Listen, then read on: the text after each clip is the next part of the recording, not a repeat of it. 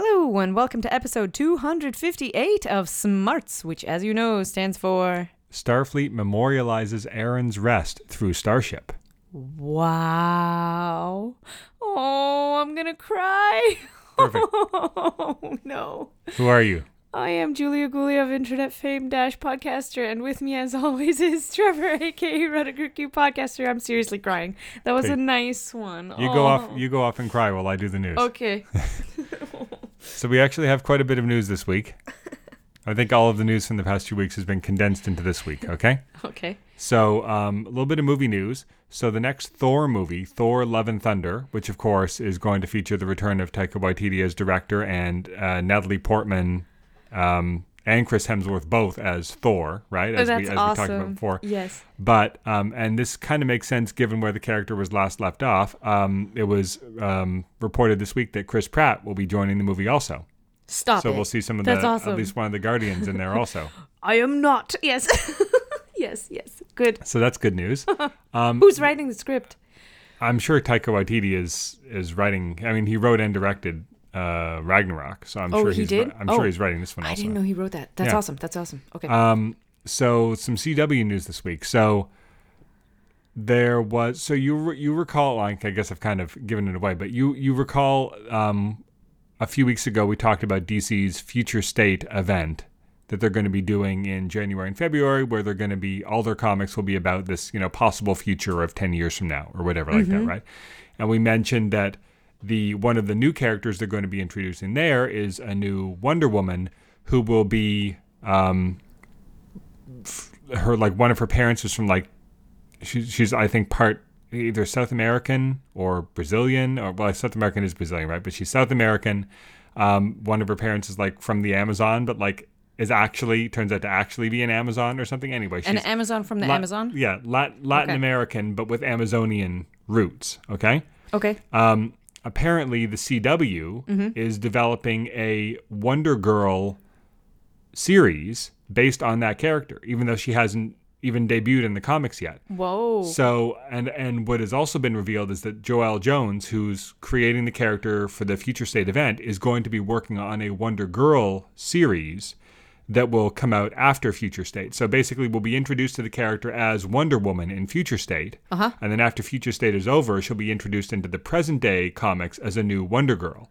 oh, cool. And it's that younger version of her that will apparently Evolve get her own get her own CW show in a year or whenever Wow. so this awesome. will so this will obviously be the first Latin lead Yeah. of, a, of one of these CW superhero shows, and Greg Berlanti and um, a female Latin American writer producer person Mm-hmm. woman is are going to be running the show.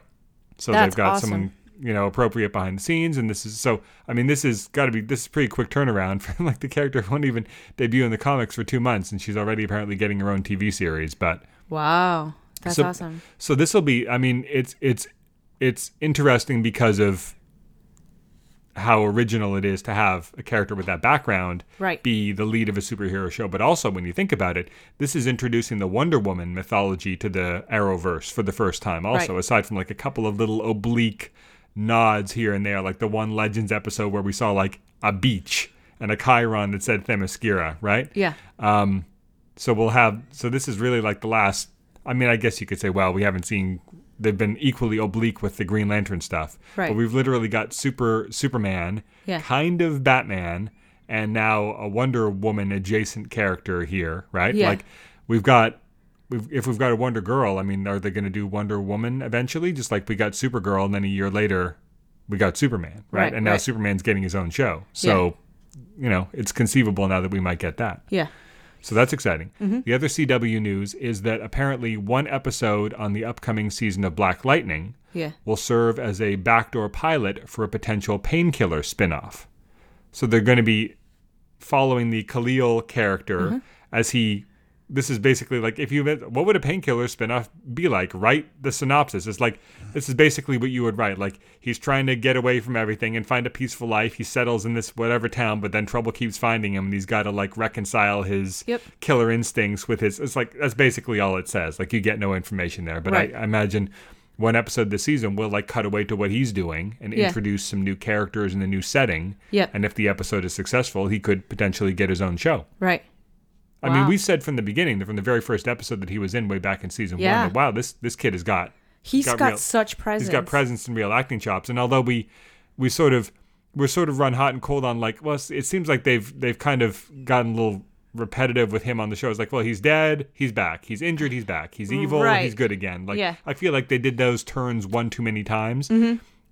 If you remove him from that show and and give him his own thing, Yeah. then I could see it being A lot really, more really dynamic. interesting. Yeah. I do wonder if there's like at a certain point you're like removed from you're like a character that's that knows another character that is related to a character that is a headliner. You know what I mean? It'd be like I Oh, know. I understand. It, would be like it'd well, that's like not fair because he actually does know. I mean, I know, but he it- does know Black Lightning. but it'd be like giving it'd that's be like not a fair. I mean, it'd be like giving Dreamer her own show, which would be interesting. But it's like, I'd- okay, I'd this do is that. a side I'd character. watch that. It's I like, suggested that like to you. Superman's cousin's friend gets her own show. You know, it's like, oh, Black Lightning's daughter's boyfriend gets his See, own. At a certain point, you feel like way- you're kind of diluting the brand Hold a on, little bit. because if you frame it that way, that's a little cheeseball. But if you actually frame them as the characters that they are, which is like superheroes or anti-heroes or whatever they are, like in their own right, then who cares who they know? they Yeah, know a bunch of people. on its on its merits, I, I'm sure it could be a good show. It just if you're if we're only going to have six or seven of these shows, which is a lot already, obviously, but if you're if you're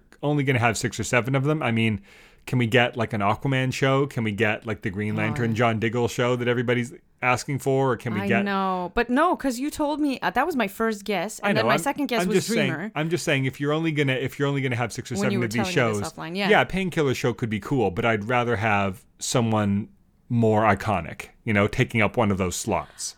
But I mean, that's not the maybe, but calculus at that's work here. not- yeah. So Uh, you, you know you got to get what you know take what you can get, and I, it could very well be a good show. But like I my- bet you it will be a good show, first off. And second off, that kid, oh my God, he deserves this kind of opportunity. He's such a good actor and he's so such a good athlete too.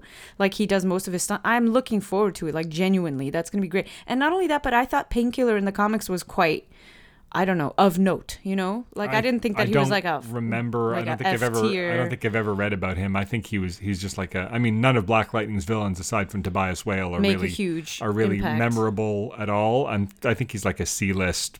Black Well, then they villain. could do but this is great. I'm not even because- 100 percent sure he is a Black Lightning villain because they, they've they've used villains from other Yeah, know, sure. For rogues this. galleries for this, but Right. Um, but I, I think that that opens up more doors for um, making his character more fleshed out and sort of taking bigger ownership of, of where this character Heck, they goes. could I'm do- looking forward to Heck, so they much. could they could do an Outsiders spin-off, There right? go. Like they could have Black Lightning set up this team that maybe one of his daughters spins off onto that, and they go off on adventures, and it's a whole thing. You know what I mean? Like, Yeah. I would kind of rather that. But anyway, I mean, it could it could it could be good. Obviously, it doesn't have to be one thing or another. It can be multiple things. And I think this is a great place to start because he just I mean, like you said, left off from last last show. Um, his character was in a healthy place, but also in a solitary place where he was going off to make his own way, and partly find himself, partly atone for pre- previous things that he did, um, and then I just that's a great place to start. So I'm very much looking forward to this. That's a great idea. That's a great idea. And the other uh, Black Lightning related news is that the actress that plays Grace has been promoted to a series regular. Yes. So oh, seeing- my heart stopped for a moment. I was like, "What happened to her?" it's 2020. So we're seeing a lot, kinda lot more of her. I'm so glad. Oh, she's great too. That's awesome. And then the last bit of news this week is that uh, DC announced that they'll be doing a new uh, digital anthology series called Truth and Justice, which will be spotlighting uh, new talent. So writers and artists that are sort of getting their foot in the door Cool. at DC, working on you know whatever character strikes their fancy. So I, I think hope the it first, sells really well. I think the first storyline is going to be a Vixen story from some new creators, and then you know whatever after that. But I mean, it's not going to be like Superman or Ooh, Batman. I have ideas. Ooh, where do I submit my thoughts? I have ideas. I could be a writer one day. All right. and that's it for our news. Yes, that was wow. That's a lot of news. So what was your comic of the week? This week I picked Hawkman as I spoiled last week. um, the final issue of this run of Hawkman was so amazing because oh, it just made my heart sing. Um, first off, it picks up from last time where they were fighting against whatever Imhotep. um, uh, the resurrected evil guy from from uh, Egypt that had been following them, and originally we thought that he was part of their mythology, like a triad. But honestly, the Hawkman and Hawkwoman have such a deeper history that it blows this little guy out of the water and turns him into an insignificant speck of a villain. Um, and overcoming the fear of death was exactly what he needed to do because this is their last life, and they don't know, but um, until the end of the issue, it's revealed that it's a very, very long life indeed. And it's such a lovely, lovely, lovely issue. And the ending of it just made me cry all the all the tears, all the tears that I had. Um, it was so rich and powerful and so great. And I love what they did with their lives too, because it doesn't, like you pointed out, it doesn't invalidate anything that came before. Like they were still part of the JSA. There was. Um, they were still part of the modern continuity. Um, they can still go on being heroes while they're young and viral, virile, which lasts a long, long time because of how it's explained in the comic. And then you see them in the future, like a far future. Um, where they're old and gray and summing up their lives. You know, Carter is still writing things down, and he he knows that eventually history will forget all of this anyway. But as long as somebody wants the information, he wanted to be the one to catalog catalog it. Um, and she wanted to spend her life training the next generations, which turns out there were many generations, but that's how she spent her um, her long life too is doing what fulfilled her in that way. And then the two of them are still ridiculously cute together in their old age. And it just made my heart sing. It was perfect. It was really perfect. Because that's how she passes on her legacy is to train people how to fight and how to be superheroes. And he passes on the legacy by recording everything that came before and you know, summarizing all the lessons that they learned in their very long existence as best he can to pass that on. I just I love it because he's like a historian in every life that he lived, and here we see an entire library of diaries and journals that he filled. Oh, it's so romantic. It's so wonderful, and oh man, it's just great. And we don't even know how long their existence will be, but we're happy for them because they've got they they lived a long time and they've got a lot more to go. So that's great.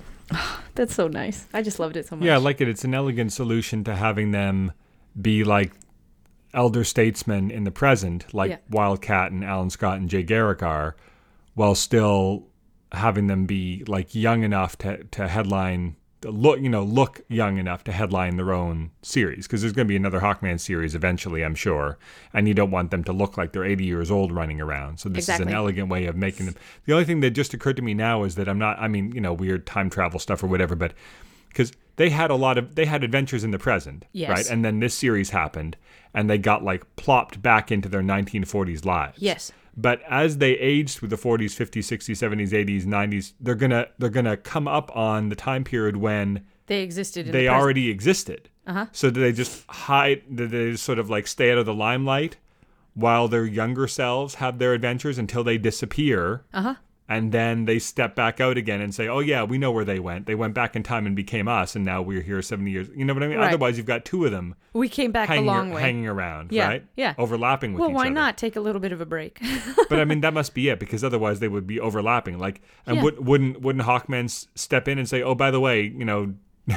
It, it's sort of I don't know. It's kind of be kind of like because they know the future, right? Right. Like, wouldn't they step in and say, "Don't trust this guy," or like, "Oh, by the way, there this whole Perpetua thing, like that's going to be a problem, right? You know, like, where they just sit back and let all that happen again. I like, think they maybe have you're not to. supposed to think about it too much, but well, first off, yeah, I mean, as historians and time travelers and multi-life livers, I think that they understand the importance of letting things play Well, out. they're not time travelers uh, yeah, necessarily. I they've, know. they've lived a lot of lives, but they've been linear. You know what I mean? Like they've The never lives really have been they've never yes. really been in a, been in a position to like know what was about to happen. So it's except for this. But still, they've got the wisdom of multiple Yeah. lifetimes uh, in their pocket, and I don't think they would interfere. I legitimately don't, because I think that they know that it would disturb, you know, the progression, the natural progression of events, and that everything will turn out fine anyway, because these people yeah, I suppose. have have got it as it as it were. So I honestly, if I were them, I'd be like, this looks like a good time to raise be a family. it would just be weird because like you're hanging out with Hawkman one day, Mm-hmm. and then the next day you meet up with him, and he's like, "Oh, by the way, like since I talked to you yesterday, I just lived 80 years." Yeah. Because it turns out that me was sent back in time, and then I had. To So let me get this to- straight. You live in a universe where a child was sent in a rocket ship from a different planet, crash landing in the middle of Kansas, and raised to be one It's of the, the most prominent of superheroes like- of it. And this is what disturbs you. w- it would have been nice if in those last couple of pages, if there'd been, I mean, by this point it's like the 40th century, so they would have had no reason to be talking about stuff that they did or didn't do 2,000 years earlier. But Yeah. it would have been nice if there was some line in there or something about, oh, you know, we had to stay out of history's way for a while, so we didn't cause any weird paradoxes, but now we can live I honestly don't need it. You know, I don't need it. They're smart, capable characters. They know. They would have known. They would have figured out what to do in that kind of situation. Because I'm sure that they thought of it, but they had the adventures they had, and they those are no less valid just because they had those adventures first, then flitted back in time 80 years and had earlier adventures later. Does that make sense? Like and obviously, this this opens up the possibilities for them to show up in the Legion's time Exactly. also, and all sorts of things like that. So, exactly. yeah. So, this is exciting. Yeah. So I picked uh, Punchline number one. so Nice it's, it's a it's a choice. one shot. It's not an ongoing of any kind. Although Okay. this definitely sets up. Um, it really does. it's it kind of ends on a to be continued. But it's interesting because so I mean, as a character, she seemed kind of one note at, at the start, like oh. Oh yeah, sure. I killed she's my like- professor like- for fun, or she's like she's like. Harley Quinn, but she's even sexier and, and meaner. You know what I mean? Yeah, It's she's like, super mean. All right, that's not. She likes the anarchy. But okay. but here especially, I think you get the idea. Like she's a very. Di- I mean, the what made her interesting at the start was. I mean, in some ways, it makes her less interesting than Harley. But what set her apart from Harley was the fact that Harley was always out to fix the Joker. Right. She she always thought the Joker could be a good guy. Right. Yes. As deluded as that was, and that was always what she was in it for. Like Yeah, those yeah. moments when she could see that he really cared about her, that he was a good guy. Now she was completely delusional, but that that was her thought process. Right. Whereas Punchline sort of has has sort of descended into the same has sort of descended into the same kind of madness as the Joker. She's like a true believer. She's like an acolyte. She Yeah. wants him. She's like she wants to see his apotheosis. You know, Yeah. like his ultimate joke, and she wants to be there and help that happen. You know. Mm-hmm. But it- nice but word. it's but it's and so like that that's an interesting distinction but given those two premi- given those two premises harley quinn as a character sounds a lot more interesting. Like someone who's someone who's like in a bad relationship and wants to fix the guy and is like is will go along with it and is kind of crazy herself but is actually has a good heart versus like oh this person's a true believer and just wants to do evil. That's, l that That's seems seems less interesting. But what this issue does which is really smart is it kind of makes her a very different animal that could kind of only it, it's a character very much of the modern moment you know like Yeah. she's leveraging social media Yeah. and sort of fake news and all that kind of stuff to sort of build her up build herself up as like this like sort of like well, not really cult leader but sort of this this cult figure like this sort of pop cult figure yeah. that's got all these because I mean with the city already be, being so in such turmoil after the Joker war and the revelation that there's all these people that would align themselves with the Joker and just do crazy stuff if given half a chance and now the whole thing with Batman's whole worry is that well these people just took off their masks and sort of like went back into society and we have no idea who they are or how many of them there are Yep. but we know that give you know if if things go a little crooked again, they're just going to start to cause more anarchy, right? Yep. There are all these people, you know, even if it's only 0.1% of Gotham, that's still thousands or tens of thousands of people that could align themselves with Punchline. And she's sort of spinning this narrative in the media mm-hmm.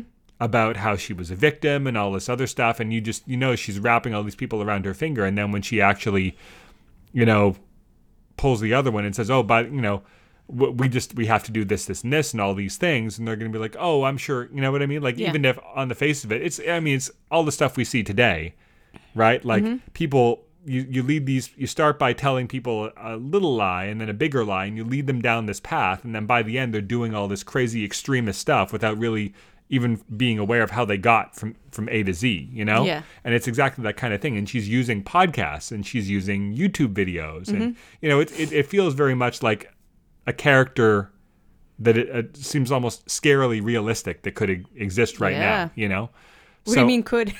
I'm sorry, I could list some names. but it's it's it's it's really clever the way that they set her up that way and so I, and I know that they have big plans for her across the DC universe in in in the new year so I think that we're going to see the stuff sort of percolate for a Yeah. while and sort of you know Yeah. and, and and at this point like i feel like just this issue kind of sets her up to be apart from the Joker. You know mm-hmm. what I mean? Like they're going to take the Joker probably off the stage for a while because he's just had this big storyline and now it's going to be more about her, but I mean, is she just is she sort of priming this you know group so that when the Joker does come back, he'll have this army waiting for him, or Right. does she have some other plan? Like, because she could she could completely go off and do her own thing with all these people she's got wrapped around her finger, and it doesn't even necessarily need to be about the Joker anymore. She could just be carrying on his his Legacy. mission, Yep. right? Mm-hmm. So like, there's a bunch of different things they could do, but I thought that it was real and and using um using Harper Row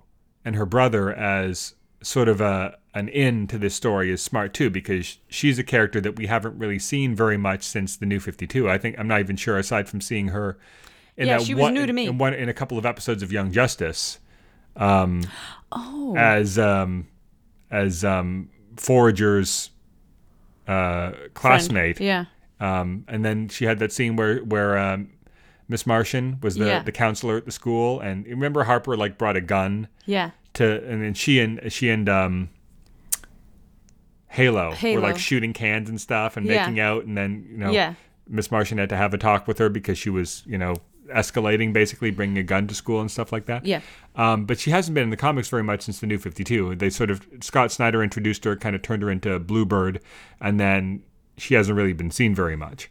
Um, but using her here is like the kind of the the youngest, most distant of the Bat family. You know, like someone who sort of only dabbles in it, Yeah. Yeah. but uh, similarly has like this hard luck background and you know Yeah. very much a product of gotham but isn't like necessarily super beholden to batman like it's an interesting um dichotomy between her and punchline in the way that if you use like batgirl or one of the robins it wouldn't really be as interesting and because she has this brother who's also had hard times. Mm-hmm. He can kind of get sucked into this a little bit and now she's got personal stakes in it. And mm-hmm. again a way that none none of the other characters really could because they don't have siblings or really like a close person that could be pulled into it that way you know? Right. Right. Um, so it was clever to to use that as a lens. And if it's if this is a way of of telling more stories with harper too then that would be cool because she was a she was a cool character. It's just that they didn't really do much with her after the new 52 but it'd be cool to to see more with her. So Yeah. yeah it was good so for our activity this week Uh huh. I thought I would we would do we would rank uh, some stuff to do with the current Gundam series that we're watching, but because we've only seen about a third of it, what I thought we would do is rank the most intriguing Gundam X characters. Oh. Okay. So because there's a lot of characters in this that are sort of vaguely mysterious for Okay. one reason or another, I thought we could talk about which characters we think are the most intriguing.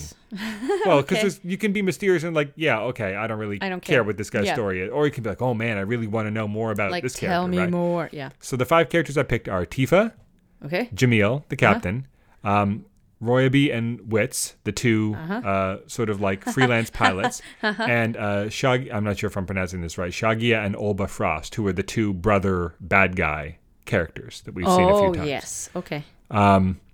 So do you want to go first? Or do you want me to go first? This time you should go first. Okay, so I mean, the reason why I said to you earlier off mic that I yeah. think last night's episode kind of ruined the quiz is because we knew very little about Roybea and Witz, and then we kind of got an episode that we watched last night that kind of tells us all about them and gives us a lot more characterization about Yeah. them. So now I don't feel like either of them is very mysterious at all. So for that reason, I feel like either they'll have to be at the bottom or entirely disqualified. Okay. Um, I think that Jamil is interesting because the idea that he was like this, he it, it's the way that it's set up was like this post-apocalyptic Gundam show. Like, what if the one-year war had gone bad? I mean, it did go Mm-hmm. Like bad, even- but what if it went worse. apocalyptic? Yeah. If you picture him as being like, oh, he was like a, he was the usual kid Gundam pilot, like Yep. 15 years old or whatever, just like all the other pilots are. but also a new type. Yeah, but yeah, he's was he was like a 15, 16 year old new type, like Mm-hmm. Amuro, like Kamille, like Judau, like all these other characters. Well, yeah, but, those he are just the protagonists. The sheer, uh, uh, the the huge population didn't have new type powers.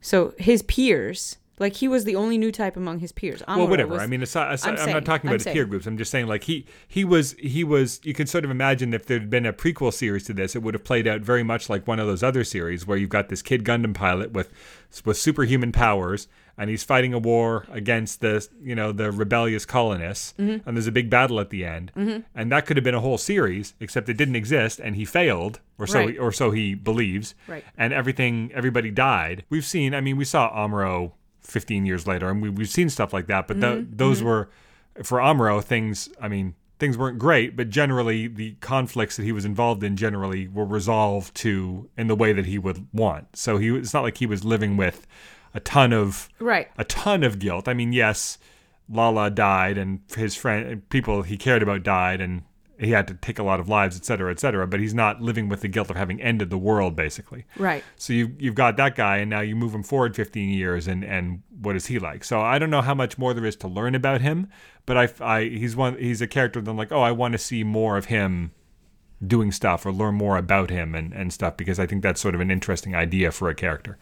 Um, then I would, I guess I would say the villains because we have so little idea. I mean, it seems like they're aligned with the Earth forces, like Mm-hmm. they're trying to like revive the the Earth government Federation in a way yeah. to like. Well, it seems more militaristic to me, but anyway. But who would they be fighting? Because I mean, we don't really know. Are the colonies? I guess there's probably still some colonies up there, but maybe not. And like, who would they even be fighting and why? So that's all sort of like vague right now.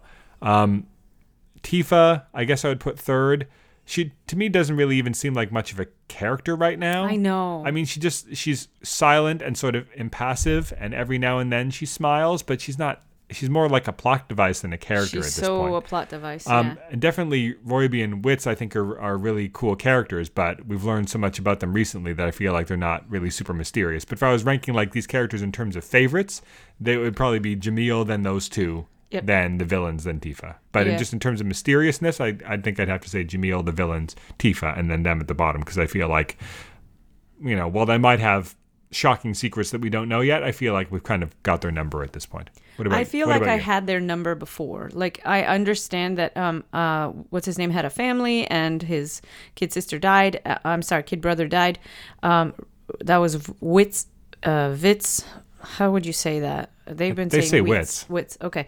So um yeah, so Witz' uh, baby brother died of um colony sickness and his father died somehow and we find out in this uh, last episode like how but you know tragedy but he's also a good person and the two of them are so charming and settled in who they are that uh, they're not very enigmatic do you know what i mean like they're not i don't need to i don't feel like there's mystery there i feel like there's history but um you know that they'd openly tell me if i asked them to because they're just those types of people so they were already going to go on the bottom of that question of the who's the most enigmatic or who's the most alluring or whatever however you phrased it um uh, definitely Jamil goes on the top. And then for me, actually, it is Tifa.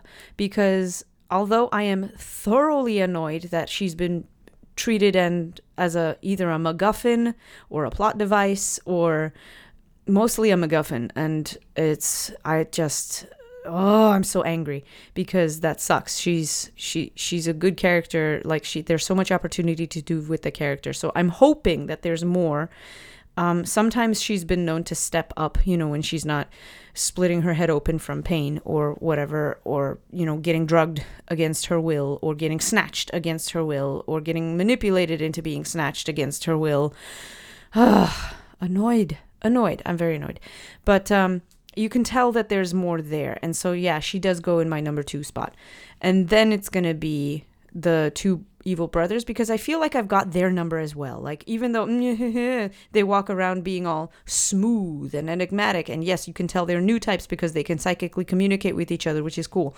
Um, and you don't know, hey, did they, get those powers? Were they born with those powers? I feel like they were born with those powers because they don't feel like they're paying the new type price, as it were, like with the constant headaches or the mood changes or something. But they easily could have. Um, they could have been artificial new types because of how they conduct themselves, which is to say they're a little bit unsettlingly maniacal about how they conduct themselves and how they sort of view the world and maybe how evil they are, but I don't know because they seem to have um, they seem to have motives that go beyond them.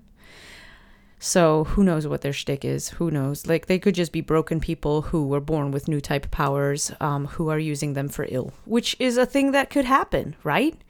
Um, so I don't really feel like there's a lot more to learn about them that we don't already know. The details are almost irrelevant at this point because I feel like I've got a good beat on their characters.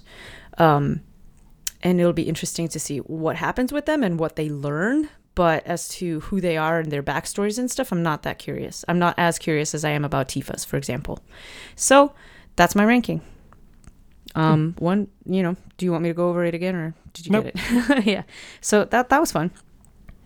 Um, Good job. what next? So now we got uh, Shows. new episodes of The Mandalorian and Star Trek Discovery. Yeah, your acronym made me cry. Okay, but we'll get into so the, The reasons why. Mandalorian, this was another good one. I feel like this was a definite step up from last week. Um, so this was chapter 11, Mm-hmm. The Heiress. Yeah, Which is, I don't know, am I, like when I hear the word heiress, I mean, obviously in retrospect, it's referring to Bo Katan yes, because she's the heir to the throne of Mandalore. And I understand that heiress is, is just a female gendered yes. derivation of heir. But when I think of heiress in my mind, I picture like, I don't know, like a, a debutante. You know what I mean? Like, oh, the heiress. Oh yeah. You know? Well, that's how Like- it's most. Yes, I don't think of like I don't know. Maybe it's just me, but I'm I was expecting I was expecting like him to take some job where he's got to protect like this rich socialite. I thought who so needs to- too, you know but I mean? this is more important. This is more interesting, right? That's how they subvert your expectations. That's why it's this great title because they're not wrong. That's exactly who she is. She's. I'm not sure what other word you would throne. use. Like she's not a princess. She's not a queen. She's not a like president. What would you? What would you use? I mean, that She really the is the best rightful, word. It is. Yeah, but it- she's the one with the rightful Yeah. claim to the Mandalorian throne. Um, yeah, that's a good good call. But it was, I mean, it was So great. It was really cool to see her. So, I mean, this had been rumored, but it was really cool to see her in live action and see how they translated her to live action. Um, everything from the, you know, from the look of the character, the armor, which was straight out of the cartoons, to the the hair and the the way she carried herself. I mean, obviously she's got, she's got the voice, but Yeah. Uh, but it was really cool to see her translated in live action. Yeah. And you know what she what she wants is to reclaim the throne of Mandalore because we saw last we saw at the end of Rebels, Sabine gave her the dark saber, and she's like, okay, we're gonna Time to rebuild. we're gonna you know help we're gonna fight the Empire, and then now here we are seven or eight years later, and Mandalore is apparently it apparently it apparently still exists, but Right. the common belief they is that it is yeah. basically devastated, and Mandalorians are scattered and having to live in hiding. I'm wondering about that because now even the Mandalorian learns don't believe everything you hear, and there's such a knowing exchange of glances that I wonder if they just sort of isolated themselves to regroup. Well, it was already kind of it was already kind kind of, of a devastated planet. Like it was already like But they basically are an, on their way to an arid is what I'm desert where the Uh, yeah. cities were like these domed cities because of a war that had been fought, you know, however long ago. So it's possible that that he thinks that all those cities were wiped out, and in Right. fact some of them survive or something like that. But yeah, there is a um, home to come back to. Is the point? Yeah, but he s- and he gets sort of disabused or at least challenged on the notion that his Mandalorian creed. is the only one because of course going all the way back to Clone Wars and then Rebels and everything else, Yeah, um, we know that Mandalorians take their helmets off all the time. all the time. uh, but it it turns out that whatever sort of spl- Zealots, splinter group splinter of group, Death yeah. Watch raised him, which I guess is is also I mean we don't know how many of these like enclaves or coverts or whatever he's associated with Right. over his life. It sort of I find it hard to believe that he might have traveled to a bunch of different planets and met a bunch of Mandalorian enclaves, and they all subscribe to this one weird fringe philosophy. Right. So presumably his contact with other Mandalorians has been fairly limited. Yeah, yeah. Um, but the, if the, the but the purge was only during the Galactic Civil War, which was only five or six years ago, and he's been raised by Mandalorians for like 20, 25 years by this point. But So don't you think he forget, would have had no, a lot of don't forget at the at the end of uh, at the end of of of ah Clone Wars before Sabine died. No, the other girl, the the the one that was actually in charge of Mandalore, um, Bo-Katan's sister. What was her name? Satine? Satine. I wasn't too far off. Um, before Satine died, um, in that entire conflict that resulted in her death, actually, I, I don't remember who did this, but they basically exiled Death Watch, which was why it was so interesting to see those guys were the ones that rescued um, Din. what's his last name? Jarn. Djarin. Um, in the first place, the the the foundling was found by the exiles Death Watch, which means they had a reason not to contact the original Mandalorians and also the freedom to raise him in their extreme beliefs. So, I mean, that's your answer right there. I guess he just must have been kept pretty isolated for like 25, 30 years. I think That's that's long- the it's a long exile at to- work. I think that's the exile But then, at but work. he's been out act. He's been out working as a mercenary for however long. You think that he I would mean, have? yeah, but he was an adult, and at first he was with the faction, but then that got splintered up because of some because of another But if the, Ma- purge the that Mandalorians, separated the them all. Mandalorians were only wiped out five or six years ago. You think even if he doesn't, if he didn't encounter a bunch of other Mandalorians during his work, he would. They were they were you know a fairly they were a numerous widespread people, only less than half a decade ago. You think he would encounter other people who'd be like, wait a minute, I used to know a ton of Mandalorians and they all took their helmets off all the. You know what I mean? Like you think Oh, it would sure. come up if he's if because he however long Don't he's, mansplain to don't however long- Mandalorian splain. However long he's been a working as a mercenary, however long he's been working as a mercenary, he hasn't been um, sheltered in in his weird cult for that time. He's majority. been out and about in the galaxy. You think he would have seen photos or met people who knew Mandalorians or met other like even if Photos a thing in Star Wars universe? you you just think he would have it, it would have come up. That's all. I don't know. So I thought that was a little weird because I mean, if it was a thing that like after after the purge, all Mandalorians started to obey this creed, or most of them did. That would be hmm. one thing. But he, the way he acts in this episode is like this is the way it's always been, and he had no idea there could be any other way, which is Well, that's what he Not really. believes. Hey, man, maybe he's more isolated than we thought, okay? So maybe he rolled with his crew for as long as he possibly could, and it was only in the last few years that it all fell apart, and he's been working on his own. Yes, he's been collecting bounties, but where he's been sent doesn't necessarily intersect with Mandalorian paths, especially since they've gone to ground. From his understanding, they, a bunch of them had to go to ground because they were being persecuted by the Empire, as far as he knows. So that's why it's plausible that he didn't encounter them. We and not only goes- that, but trillions of life forms. You think he's going to come across only Mandalorians? we know he goes to Tatooine universe. all the time, and everybody Not all the time. He just everybody the- has been to Tatooine at one time or another. Jedi, Mandalorians, everybody. So It's true. That is quite. You think he would have? You think he would have met up with somebody there? He's been Frog like, yeah, people. Not only did I meet, you know, Darth Vader grew up here. His Yeah. son grew up here. And then there was this other, you know, like oh, and Boba Fett was here for a while. Like everybody has been on Tatooine. So you think Yeah. that hanging out in Mo- Mos Eisley as often as he does, he would uh, he would hear some stories about Mandalorians without helmets.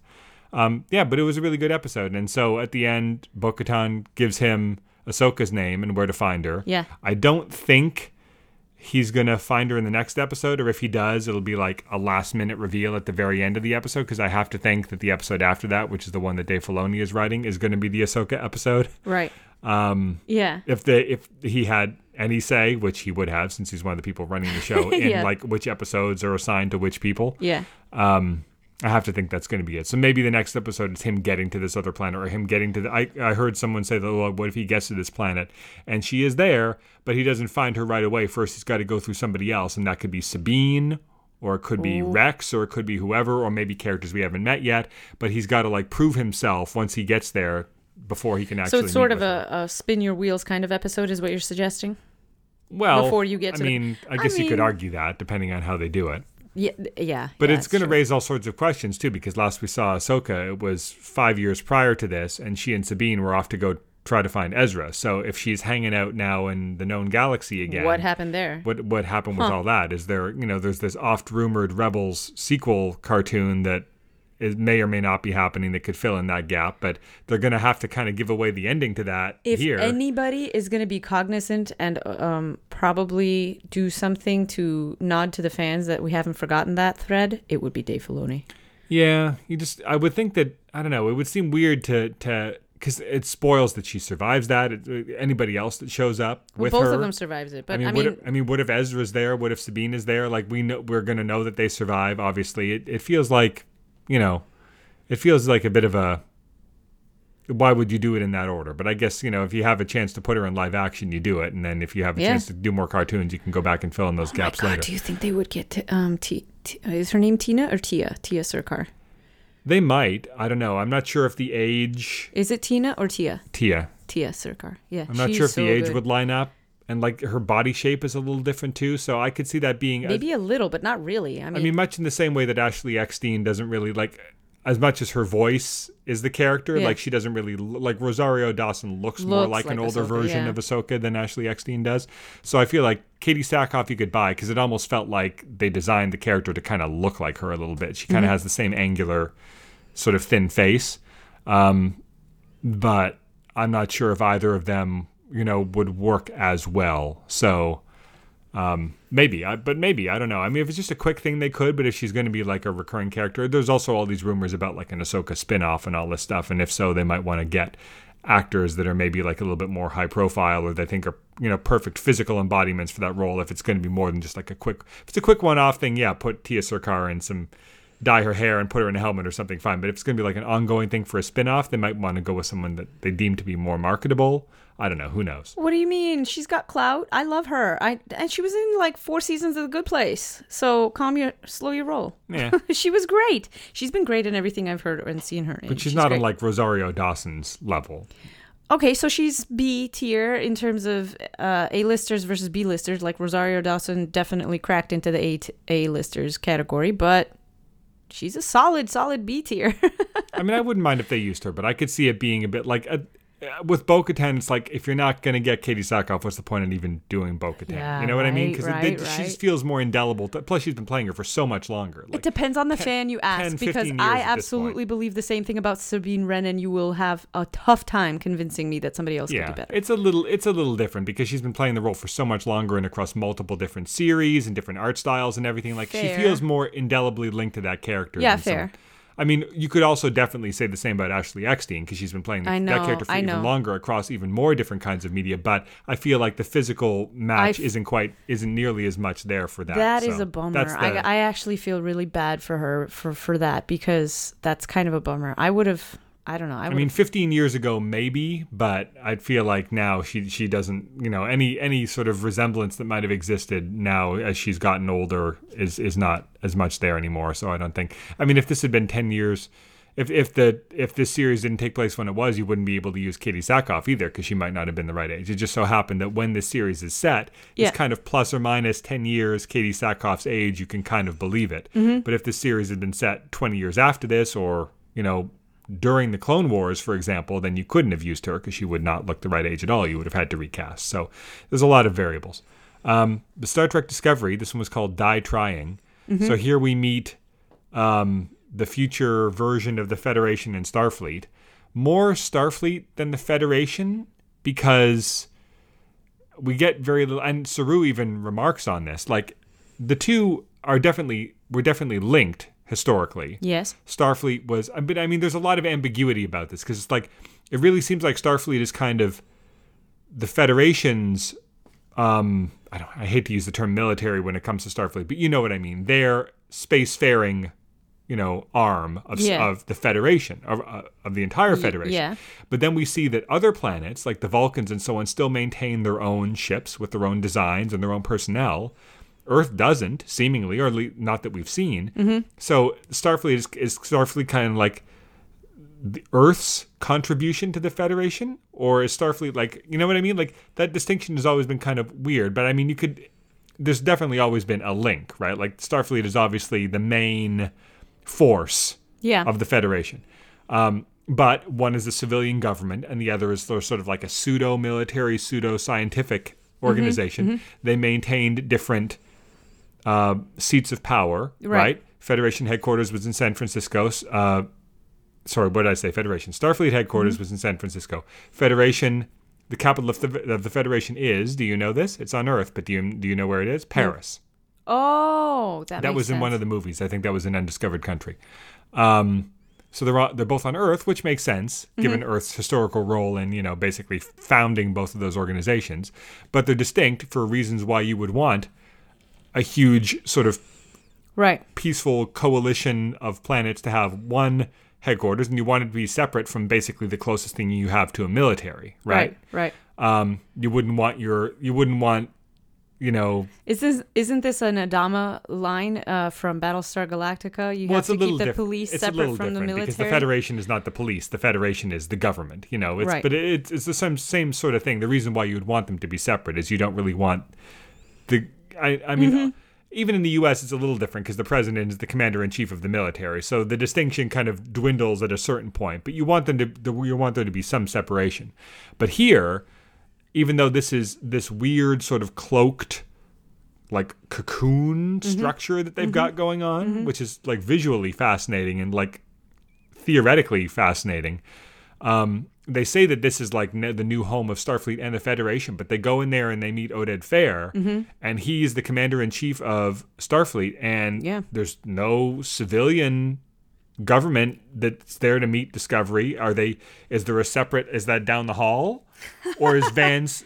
Is has have things gotten so bad and start and the Federation gotten so small and so tenuous that the Federation is basically now being being led by the military because that's the only way they've been able to survive. Because there's we you definitely get the sense here that they're under this and this is obviously like the theme seems to be the theme of where they're going with the season. They've been what remains of starfleet and the federation have been like constantly operating under a siege mentality r- you know mm-hmm. for understandable reasons right?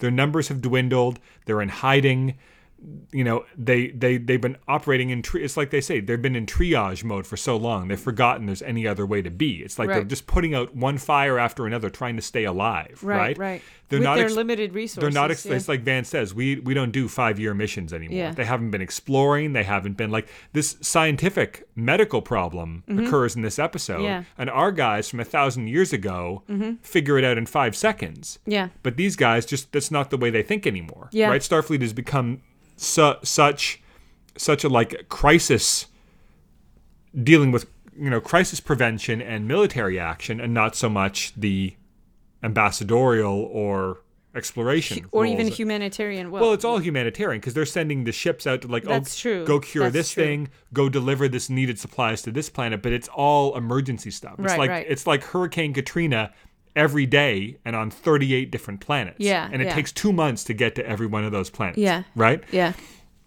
And here's Discovery and yeah, they're like privileged because they can be anywhere in a blink of an eye. Yeah. But I feel like definitely what they're going for here is these people come from like the golden age of the Federation and Starfleet. They I see. remember what it's like to be explorers, Mm-hmm, right? And what Starfleet should stand for. Mm-hmm. And it's like if Vance was if if everybody in this modern day, I say modern, it's like the 32nd century. If everybody in this future Starfleet drank the Discovery Kool Aid, Mm-hmm. it's not like all their problems would be solved because they still have the major logistical problems of there Right. not being I mean, very much dilithium. Right. But you do wonder, like, it's been there's nobody left alive serving in Starfleet, probably, unless there's like a couple of super old Vulcans still hanging around or something, that even remember what it was like in Starfleet or the Federation before the burn. You're like generations removed, like that guy sitting in his co- communication station from the beginning of the season, who was like the son of the son of the guy who used who was a Starfleet officer, right, right? right, None of these people remember, you know, what it was like because they weren't alive. Right. So all their problems wouldn't be solved if they get reminded what Starfleet can be. But I think there's like a certain amount of it of like willing it into being, right? If uh, Yes. if all you're doing is just putting out fires and you you think that that's all you can be, you're never going to be anything more than that.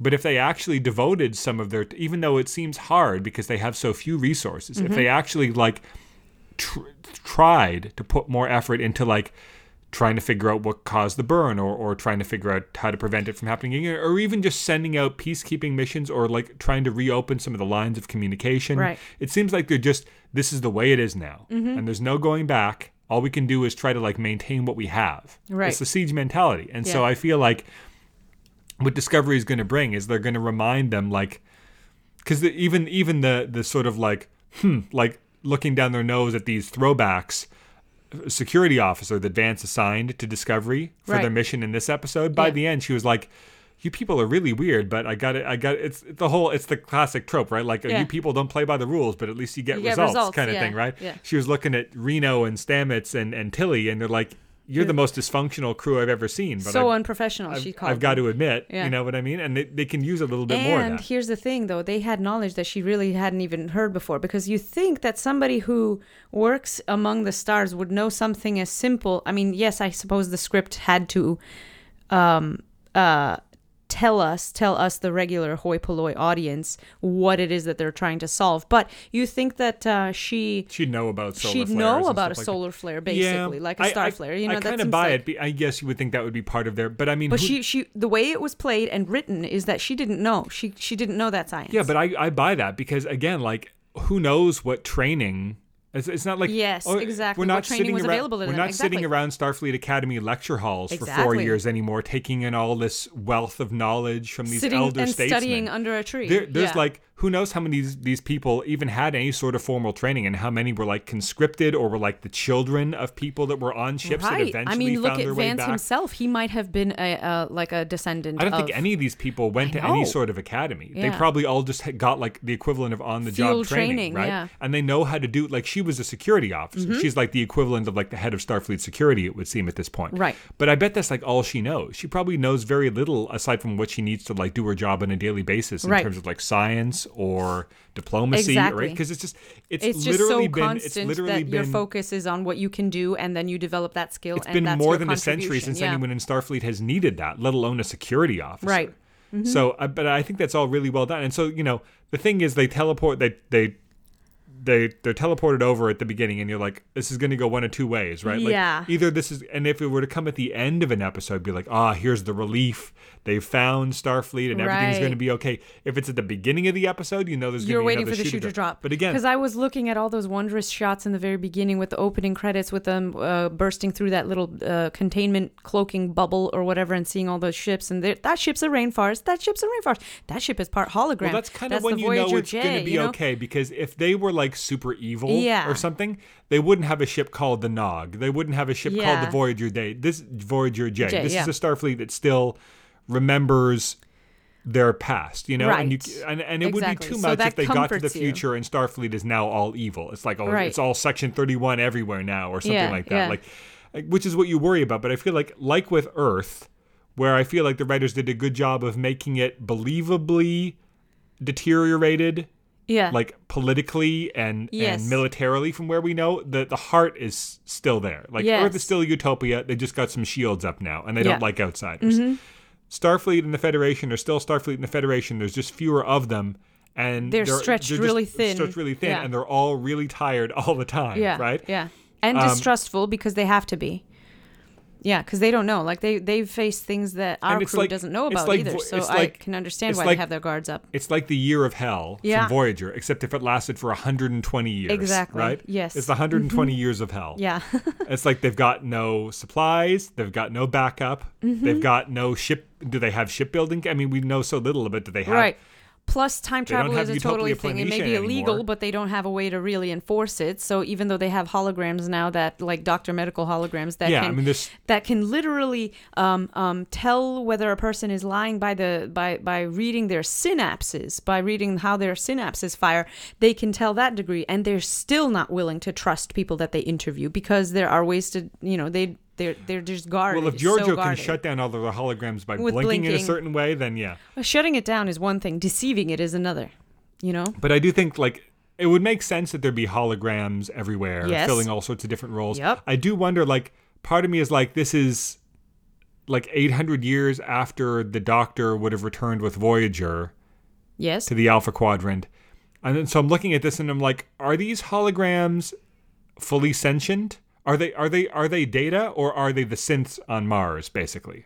Of yes, holograms? I understand you. And if they're like oh, I didn't even give it any if thought. they're like the doctor how are they being treated because it you know what i mean like Yeah, 800 years removed from the doc like if the doctor got home and like all those robert picardo holograms centuries later are still like digging Coal rocks yeah. and asteroids that sucks right yeah. you would hope that the doctor would have had some sort of soci- Influence. societal influence it's hard to tell from this they it did seem like some of the holograms were treated kind of dismissively by some of the organic people but it's also hard to tell if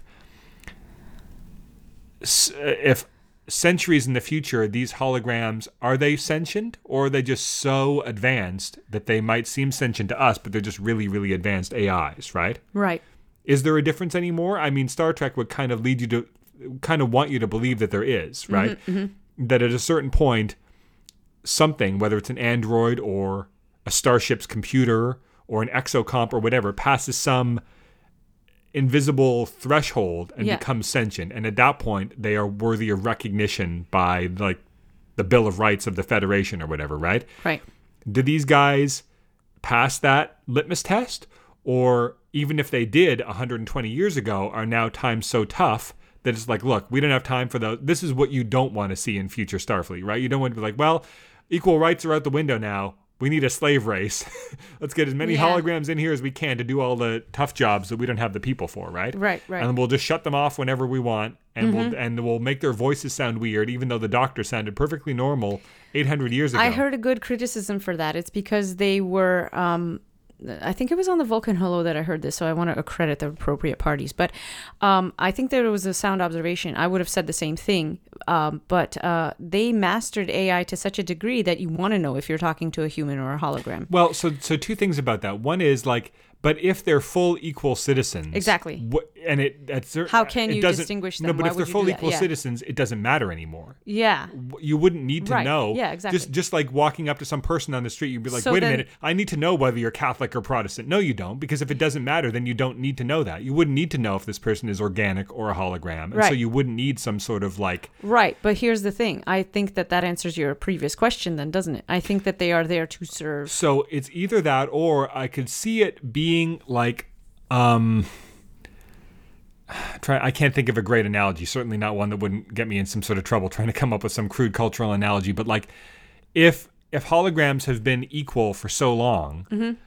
They might want, they might take pride in something that is like uniquely artificial about themselves. Oh, they might I want to wear as like a badge. You know what I mean? Yeah. Like the way people from certain races like like to wear their hair in a certain way or dress a certain you. way or speak a certain use certain slang or whatever as a way of like this is part of my culture, Right. right? This is what makes me black or this is what makes me Latino or whatever, Right. right? This is what makes me a hologram. Right. And so maybe there's like a movement, a you know, a social movement in hologram culture Yeah. to use like artificially modulated voices because that lets people know that you're a hologram and you're proud of it, you know? Yeah, Like, yeah. Who knows? Right? This is just like speculation on top of speculation, but I I don't think we're given enough to make any sort of definitive statement one way or another, but it's the kind of thing that like I'm watching for. It's like, okay, I'm watching you, future Starfleet. Right. How do you you know, how do you treat your your holograms, you know? You Yes. can judge a society based on how they treat the holograms among you, you know?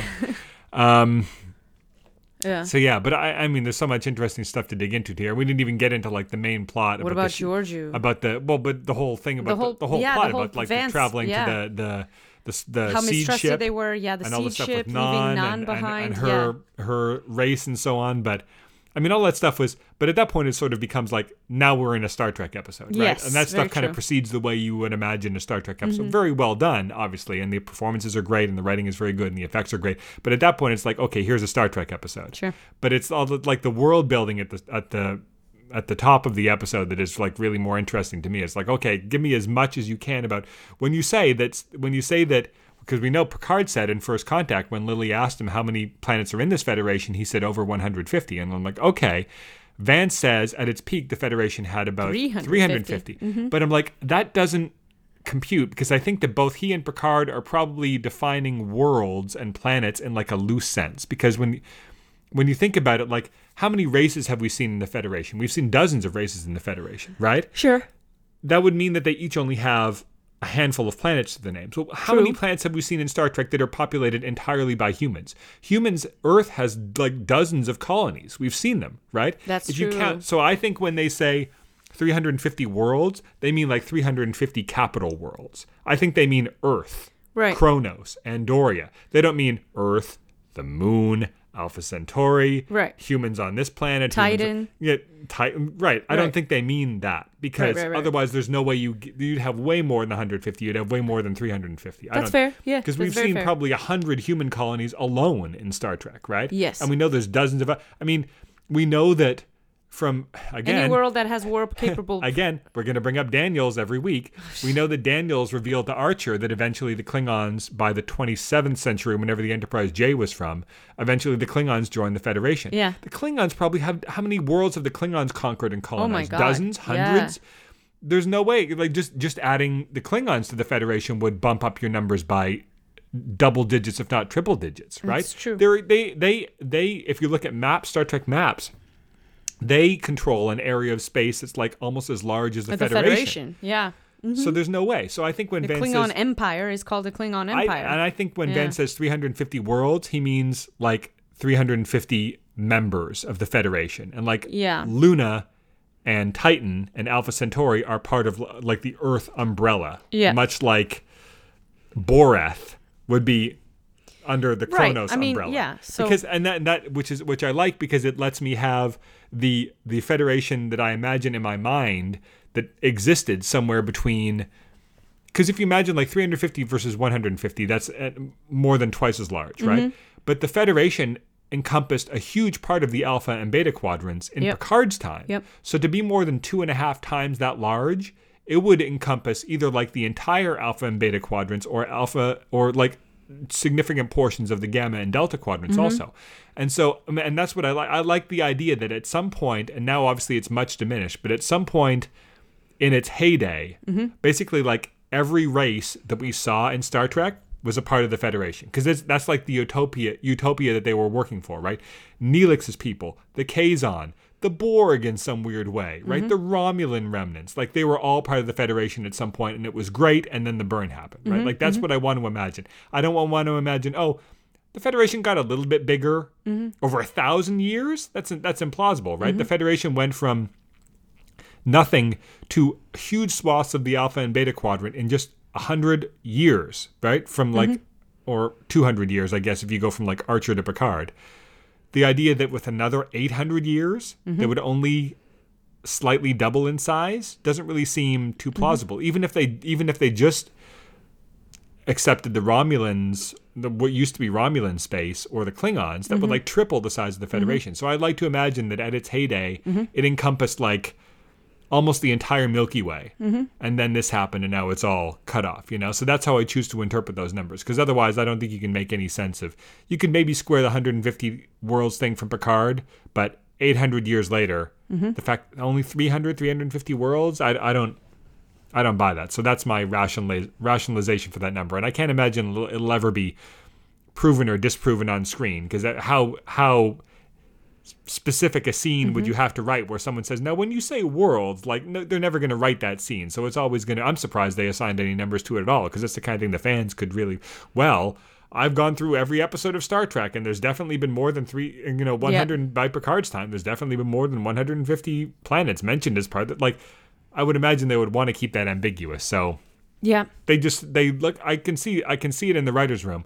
Someone said Picard said 150, so we want a number that's a lot bigger than that. Let's say 350. But I just don't think. I think on the face of it, it doesn't compute when you think about logistically what would have had to have happened over all that time. So that's how I choose to interpret that. But that's just me thinking way too much about one little line of dialogue.